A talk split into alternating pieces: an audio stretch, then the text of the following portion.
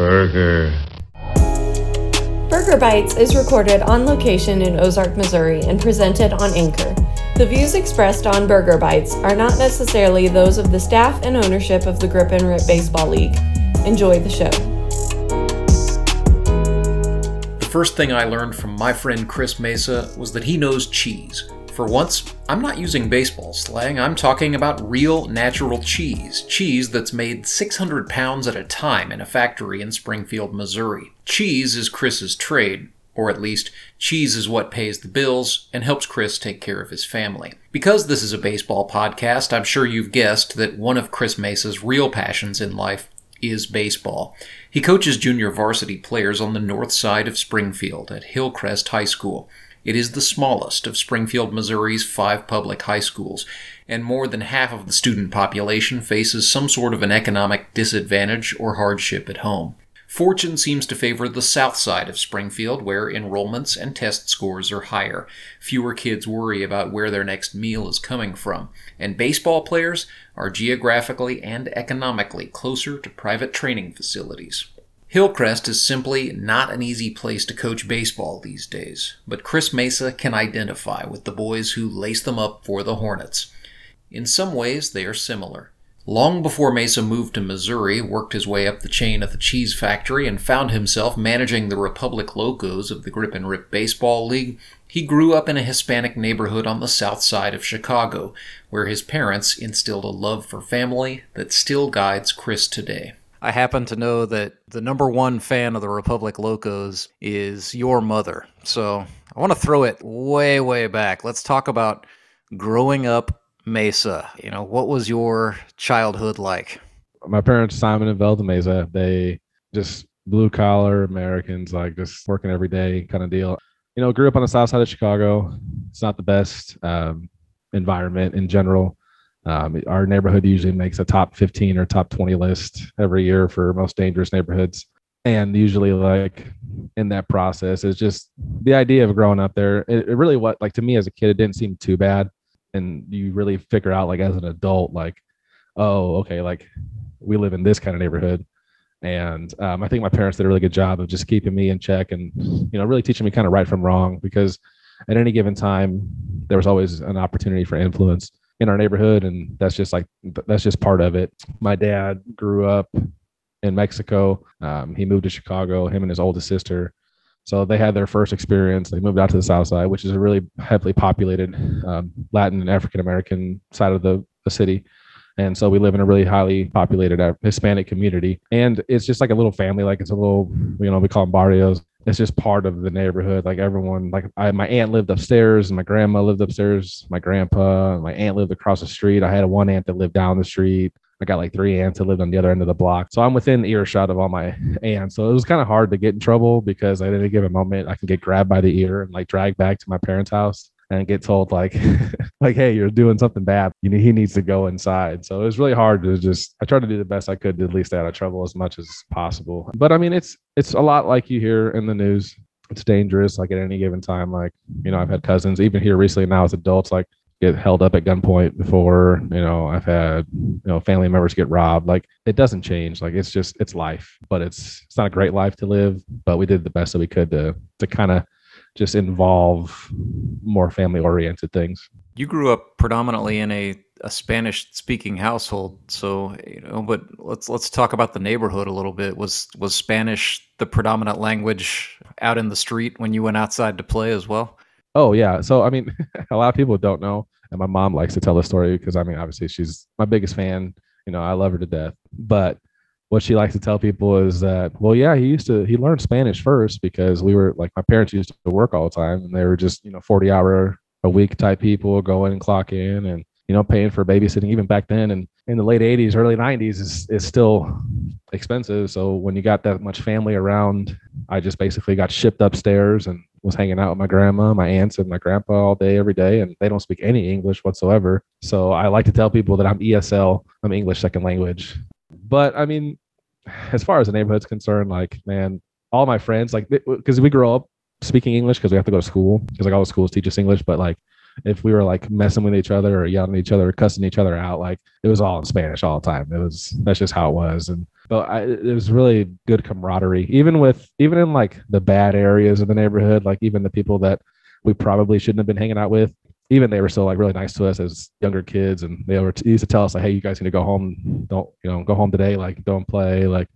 And I know it sounds bad as like a a five, six, seven, eight year old kid like to be told, hey, go home because there might be a possibility of a drive by or somebody getting jumped or something like that. But it's just, it's what we grew up with. It's just kind of how life was. So, in that kind of environment, you know, what kind of opportunities were there for you just, you know, not only for your education, but to just do kid stuff that some of us take for granted, you know, playing sports, getting involved in uh, extracurricular activities and, and enriching your life a little bit? Yeah, I mean, we, I mean, there's still opportunities for that kind of stuff. It's just, you know, they try and do a lot of stuff during the really early evenings. They don't really do anything super late at night. They try and, you know, have at least the Chicago public park systems. Like they have people patrol and they try and keep a at least a good little understanding of it and keep things under wraps and try and control the whole environment and situation. But every once in a while, like you know, you get in a bad situation you know two people that are at the same game are from two rival gangs and because they have one son or a brother or a nephew playing or whatever the case may be and then all of a sudden it's like trying to de-escalate a lot of those situations uh, it didn't happen a whole lot but happened enough that we had to have you know some situations where all right well let's you know let's leave real quick or hey let's go like let's cancel the game like that kind of stuff at the same time it was that's all we had really as kids like there was a little neighborhood park that was a couple blocks away. So, you know, riding our bikes to there, like sometimes we'd have to take different routes to get there because this one block is not the best block to drive through at this time of day and blah, blah, blah.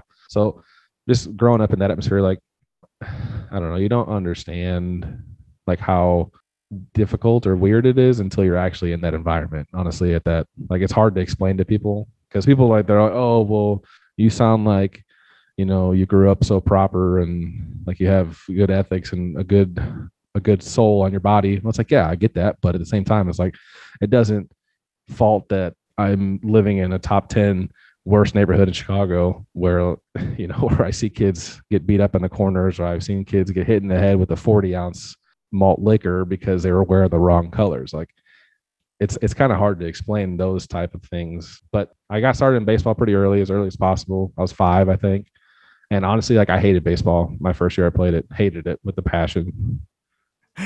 What was so bad about it? Um, honestly, I don't know. Like, I think it was my coach. My, my parents liked it to me that that was the case. It was like that my coach was just being a jerk or this and that. And I actually I give a lot of credit and like faith or whatever to the coach I had when I started as a six year old in 1994 or whatever the case may be. His name's Isaiah Slachuga. Like, just gonna give a shout out to him. I'm, I do not know if he'll or not, but I left the game one day and he, like he was coaching his son because we're the same age on a different field, and he realized like I had left and I was crying because I did bad or something, and the coach was yelling at me, and I was like telling my mom, "Hey, I don't want to play," blah blah. And he came over and said, "Hey, why don't you come to one of my practices? Like, let's figure this out." Kind of deal. And I went to go play for him, and then I went and played for him the next summer and I'd played for him for probably 11 years, 12 years before I, you know, before he moved away. And so wherever he went, I kind of went with him. He went, we went to a couple different parks around Chicago because we didn't really have travel ball growing up. Like that just wasn't an option financially or the kids in our neighborhood kind of deal, like a bunch of Hispanic kids and me, a half white kid like just living life in the neighborhood and playing ball because we like to play ball. It wasn't because we wanted to travel around and our parents couldn't afford it. They could barely afford us to get cleats and gloves and stuff. It's a lot of that, you know, and but I got I grew to love baseball and I kind of just let whatever natural ability I had take over and just never stopped. Yeah, so as you got a little bit older, you know, what kind of opportunities were there for you, you know, say at the high school level? We ended up moving. Um, I will say a lot of people they don't know like the differences between like north side south side type of chicago but we ended up moving because my grandparents moved to texas and kind of gave us an opportunity to get out of the neighborhood gave us an opportunity to really just get away from the environment kind of deal i was i think i was in sixth grade seventh grade when we moved um, so it was like a big culture shock to me i had to find new friends and i'm blindsided by the whole aspect i got to leave all my friends i've known for the last 13 years I got to leave my family. Like everything I've ever known has been Southside Chicago, and now we got to go move to the North Side. And um, being a diehard Sox fan, it was a really tough, tough uh, move for me because we're living in Wrigleyville, which is like all Cubs, everything. And when the White Sox won the World Series in 05, I was literally the only person that celebrated in my neighborhood within like a 30 block radius. I was like running around with the flag and I was like, yeah, the White Sox won, the White Sox won. And people were like, okay, cool. Like we're Cubs fans. I'm like, I don't care. While he'd moved out of the barrio to a slightly better neighborhood, Chris Mesa was far, far removed from living a comfortable, carefree life. As he continued his way through the ups and downs of adolescence, he had a decision to make as he entered his teenage years. Chicago Public Schools has more than 360,000 students. About 18% of them, like Mesa, are bilingual. There are more than 100,000 kids at more than 160 high schools for students in grades 9 through 12. As it turned out, Chris Mesa wouldn't attend a Chicago public high school. So we were always just K through eight, the whole all the kids in the building all at the same time because there's so many different public schools in Chicago and so many different the ways that the neighborhoods are broken up. So it's like you could have like a three block radius, you're going to one school, and if you're two houses to the left, you're going like a school that's four blocks from you. It's ridiculous how much of a gridded system everything was that it was so finite on this line right here. You can't go past this line or else you're going to a different school. So I ended up going to this one elementary school and honestly, like I never skipped a beat. It was kind of like the same environment that I was in on the south side. We had a lot of kids that were getting bussed in from neighborhoods that on the north side that weren't that great either. We used to have kids getting in fights all the time. Like we used to play football in the courtyard, concrete, like wrought iron fences, like looked like a jail pretty much. like a big old school jail. Um, but I mean, it's it's just how I grew up, and so when once that was over, we graduated eighth grade, and I really only had two options. And I, I tell the story all the time to people that that always ask me about like, well, why'd you go to this high school? Because so in Chicago they have to make you test for like a placement test for which high school you can apply to. So it's almost like kind of like Kickapoo where they have their selective enrollment. You can apply to Kickapoo and either the yes or no kind of deal, and then you pick and choose from based on where you're living at. Well, in Chicago, you can take a test, and it's kind of like an ACT, and based on your score, it gives you a list of options for schools. Well, you have to go to a certain place to take that test. You can't. They only have certain testing sites. They you can't test it at your elementary school. So I get this letter in the mail, and I tell my mom, and school's like 45 minutes away. I mean, it's not that far as far as like Chicago blocks are concerned, but if you like driving in Chicago, it takes forever to get anywhere. So what took a what normally should have taken us like it's like 14 miles, but it's like a 47 minute drive because in those 14 miles, you got 37,000 stoplights and 2 million people driving all over the place. so she's like, I'm not driving you over there. Like, that's crazy. Like, why would you have to go to that school? I've, we've never been to that school. And I'm like, it's just for this test, mom. We have to take it. Like, we have to take this test so I can have a placement idea of where I'm supposed to be going for high school, or at least have an options. And she's like, no, that's so silly, blah, blah, blah. And I'm just like continuing to try and like, hey, like I need to take a test.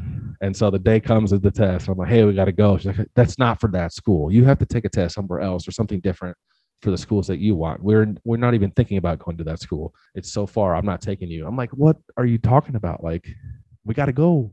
And then we don't. So we end up not going. I missed the test.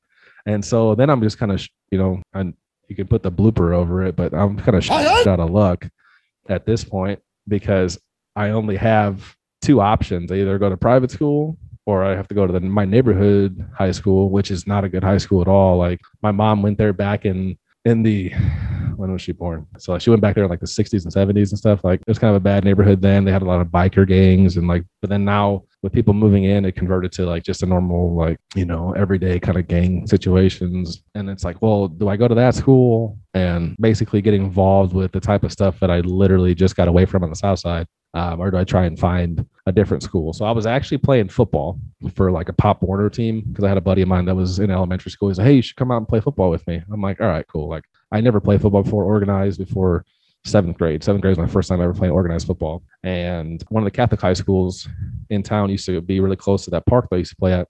And they used to come over and just kind of watch and scout, like, because people will tell you otherwise, but there's a lot of recruiting that goes on in Catholic schools. uh, it just, it happens. So, yes, um, it does. So he's out there watching us. Yeah. So he's out there watching us play football.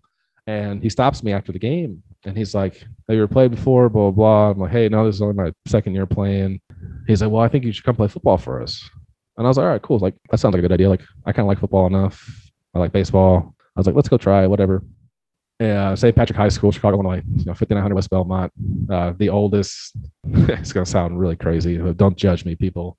It's the oldest Catholic all male school um, in Chicago, and definitely the oldest boys' school in Chicago because there's a couple. So that must have been a pretty big adjustment. Oh, it was. I mean, yeah, it was.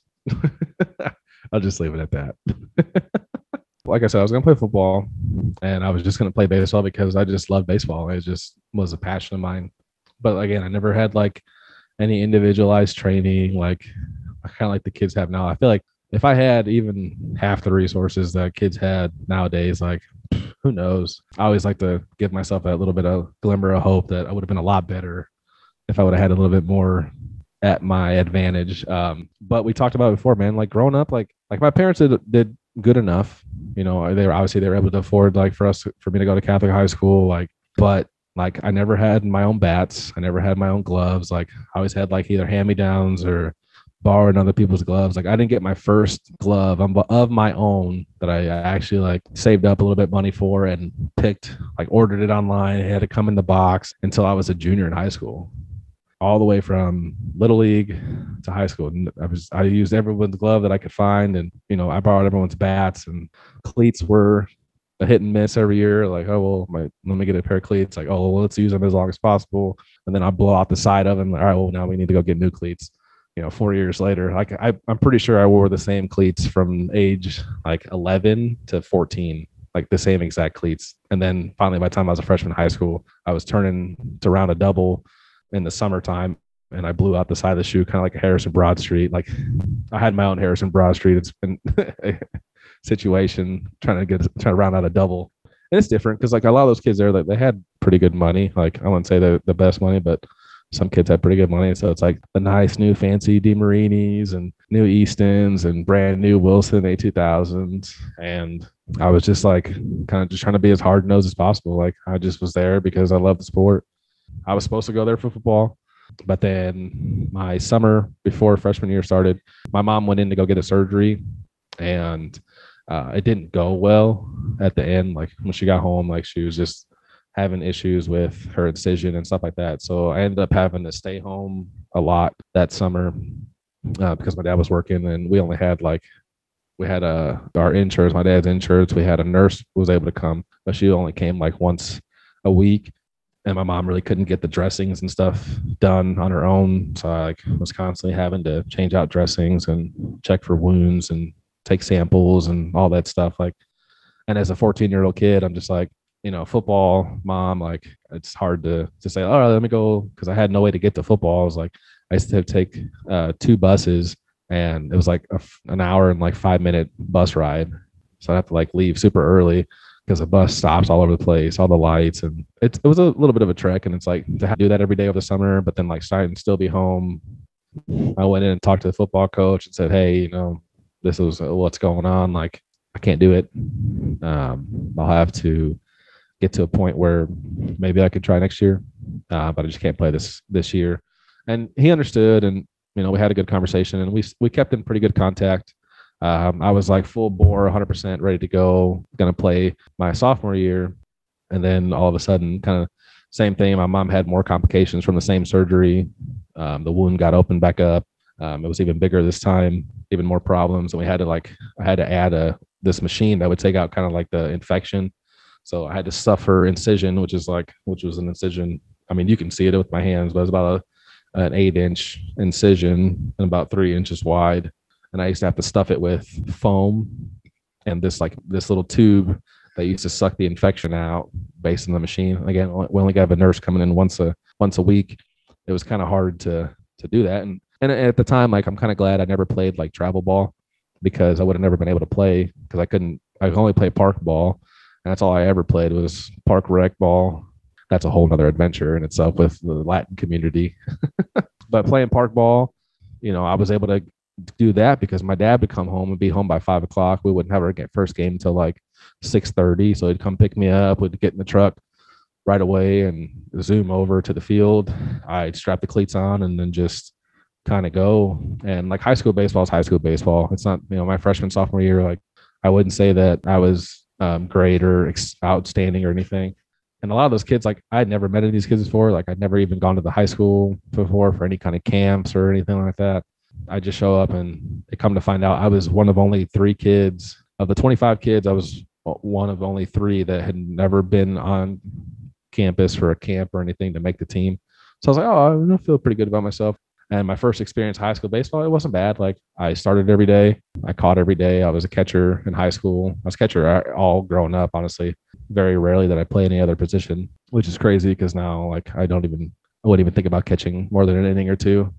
I'd probably die. So I was hoping to start as a junior, you know, but in the meantime, I was going to try and play football again, like I said. And my mom, she got sick again. And, you know, sophomore year, I had to go in and basically tell them, hey, I just don't think football is in the cards for me in general. But what a lot of people don't know, that I mean, I don't admit this a lot, but personally, I think I was a better football player than I was a baseball player. I think I probably could have gone further in football than I could have in baseball, in all reality. Baseball was in the cards, and that's how God wrote his plan out for me. Mm-hmm. And um, it was it was really funny. I was having my junior year we were having like those like counseling meetings where they talk to you about like applying for colleges and ACTs and all that good stuff. And I went and sat with my counselor, who in hindsight was my junior college baseball coach, actually. So I go in there and sit with him one day.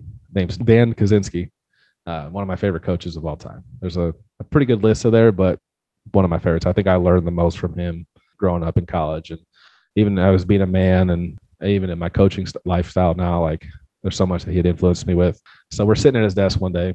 It's my turn to talk to him about college, and you know, me and you have had this conversation before. Like, I didn't care about school. Like, honestly, I hated school. I hated going to school. I hated doing homework.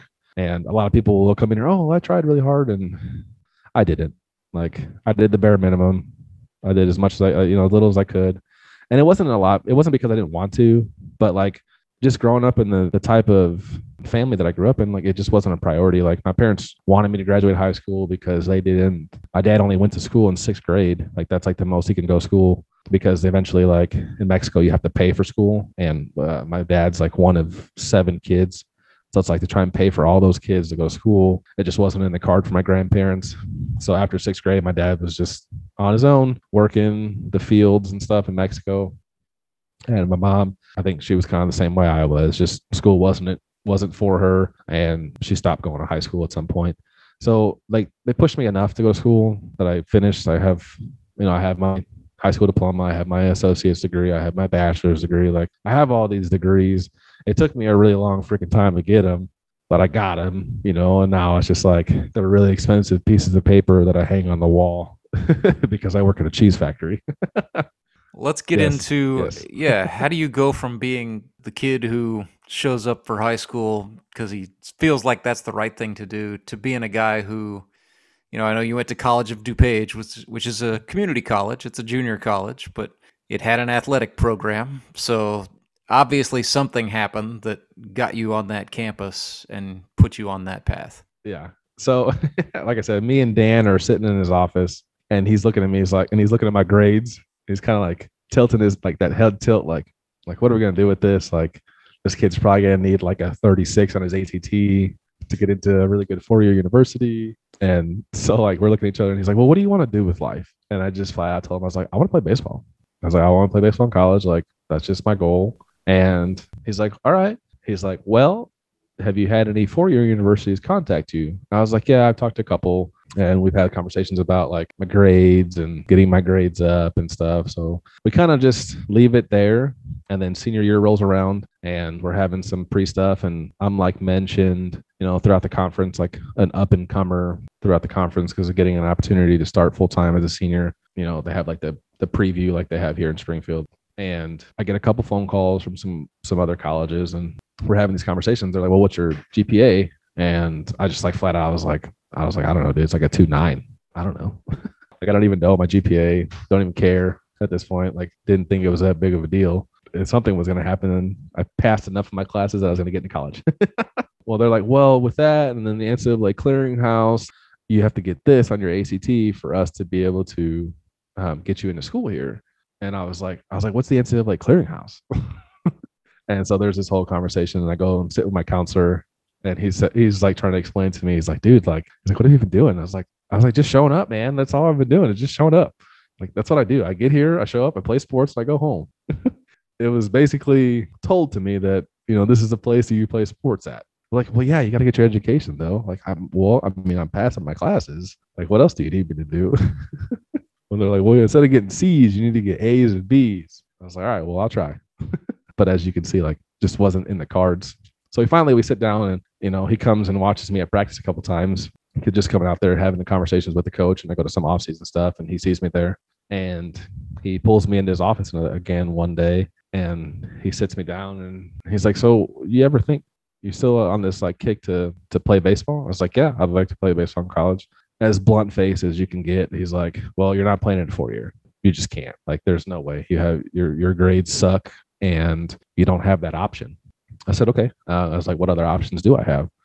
He's like, well, how about you come play for me? And I said, well, where do you coach? And he's like, well, I coach the College of DuPage in Glen Ellyn, Illinois. It's a community college. It gives you the opportunity to, you know, get your grades up and get everything rolling, so that way you can transfer on to somewhere else and have another opportunity to play. And um, this allows you to kind of play early and often. That's just how the junior college route goes. And I was like, all right, cool. Like, yeah, that's fine. So I think two weeks later, he calls me back in and I sign my letter of intent to go to there. And it's like nowadays, like kids are signing letters of intent with like the desk and tables and all the the fancy stuff with that. I, I literally walked into his office, put my name down, and then he threw me a hoodie. He's like, here you go, here's a hoodie for you. And then like that was it. No publication, like wasn't in the the school paper, wasn't in anything. Like I was going to the college DuPage and I was gonna play baseball. hadn't even seen the campus nothing. Just literally showed up one day. I think I showed up a couple weeks early in the summertime because I had to move into the district to get a little bit more of a discount on credit hours or price per credit hour. And so like, and I and this is another thing I try and talk to kids about when I you know in my coaching is that I went from graduating high school two weeks later I moved into an apartment and I was on my own and it was like and that was it and it's like a leap from basically living at home with your parents and having everything catered for you to, hmm. hey, now you're on your own. Let's go figure it out. Chris Mesa didn't quite figure it out on the first try, but he wasn't going to get a do over. Next time on Burger Bites, Chris takes us through his struggles with injuries, work study programs, and the difficulties of having to apply himself academically at the College of DuPage. We'll break down his move from Chicago to Missouri and delve into the birth of a beautiful friendship. That's next time. But until then, I'm Rance Berger, wishing you good night from Ozark, Missouri.